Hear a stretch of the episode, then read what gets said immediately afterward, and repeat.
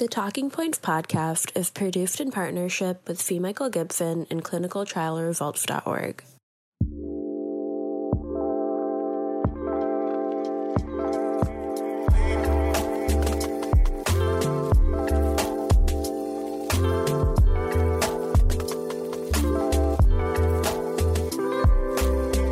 Marco Valgimigli and Mike Gibson coming to you live from ESC 2022, and we are talking about the Panther trial, a trial looking at P2Y12 monotherapy versus aspirin monotherapy.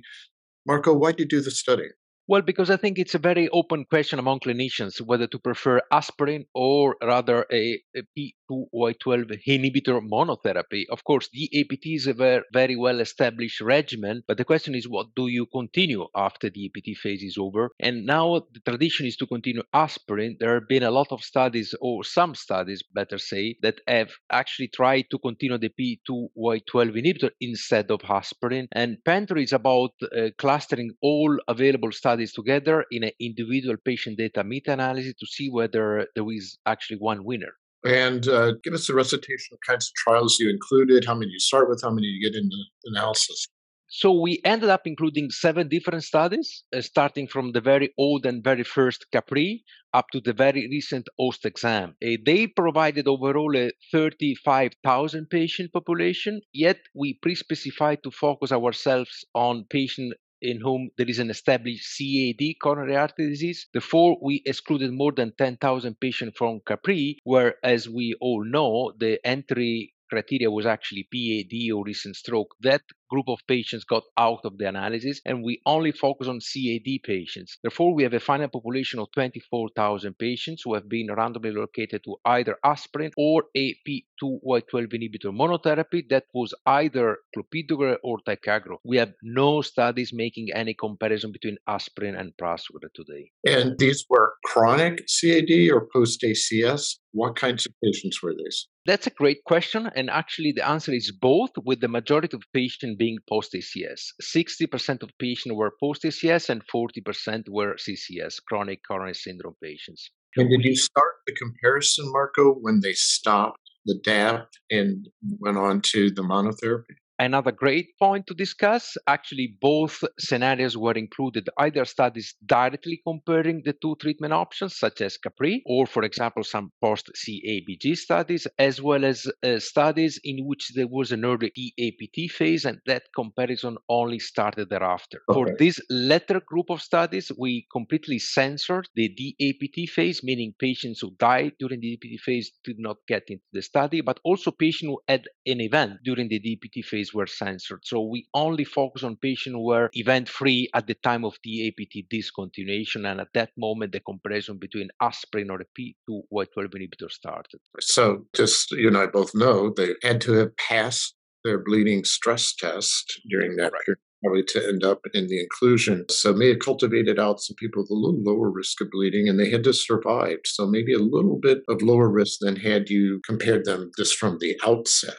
Absolutely. Uh, but uh, clinically speaking, that's a moment in which you would ask yourself the question which drug to continue. So Correct. you're right. There is a selection bias here in the approach, but clinically it's very sound to do so two separate questions, though, right? And the question you're answering is after the DAP period. Absolutely.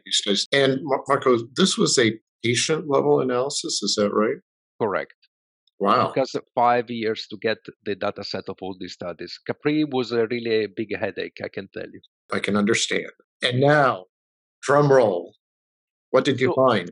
The primary endpoint was again the classical combination of CV death and MI stroke. That was our primary endpoint, and there was a significant reduction in favor of a P2Y12 inhibitor. There was a significant 12% risk reduction with the number needed to treat for benefit in the range of 120, favoring the P2Y12 inhibitor monotherapy. Now, to get straight to the point, since we had an IPD, we could look into the consistency of the treatment effects, and that was extremely consistent. There was no signal of heterogeneity across all pre specified subgroups, which were really many, and we really looked into whatever we could look into, and was absolutely no signal of significant heterogeneity there. And what about safety? Again, that's another point. Major bleeding did not differ there was a numerical advantage in favor of the P2Y12 inhibitor, but that did not reach statistical significance. We did see, though, a highly significant reduction of hemorrhagic stroke in favor of P2Y12 inhibitor, as well as GI bleeding in favor of the P2Y12 inhibitor. Fascinating. And when you looked at the ischemic endpoints, did anything stand out? I mean, was it driven largely by MI or stroke, or did death was death as an endpoint reduced? That is correct. So death was absolutely an equipoise between the two treatment groups, as the ratio was very close to one, but there was a 23 highly significant reduction of MI. And stroke formally did not differ, yet there was a p-value of 0.088 in favor of the P2Y12 inhibitor, not really driven by ischemic stroke, which were pretty much similar, but again, as said before, largely driven by hemorrhagic stroke. Fascinating, fascinating. Well, we've known that for quite a while with respect to primary prevention with aspirin, uh, that there were a lot of hemorrhagic strokes and that caused some pushback. And now you're seeing it in the secondary prevention population too, where you may have a safer alternative. Well, at the end of the day, Marco, what's it going to take to change practice? Are we there yet? Is this going to be included in guidelines? Do you see the guidelines recommendations changing, practice changing?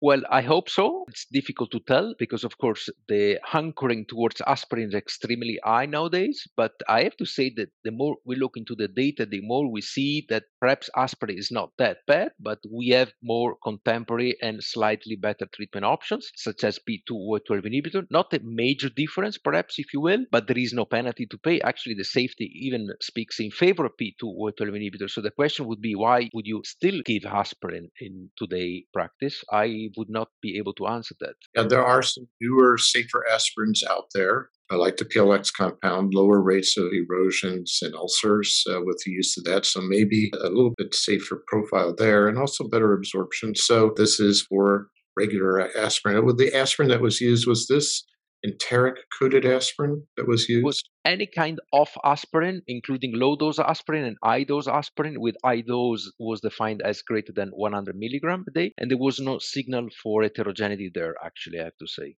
That's going to be my next question. So yeah. thanks for answering, Marco. And importantly, since you spoke about GI uh, side effects, uh, we also look into the PPI, yes or no. We had actually a quite large group of PPI patients, and also there there was no signal of clear heterogeneity. So the similar findings with or without a PPI, and the PPI does add cost to the whole thing and has some baggage of its own as well. Well, Marco, congratulations five years in the making comes at a very important time as we're trying to figure out what combinations to use, how long to use them. I think we're seeing less is more and this adds to that story.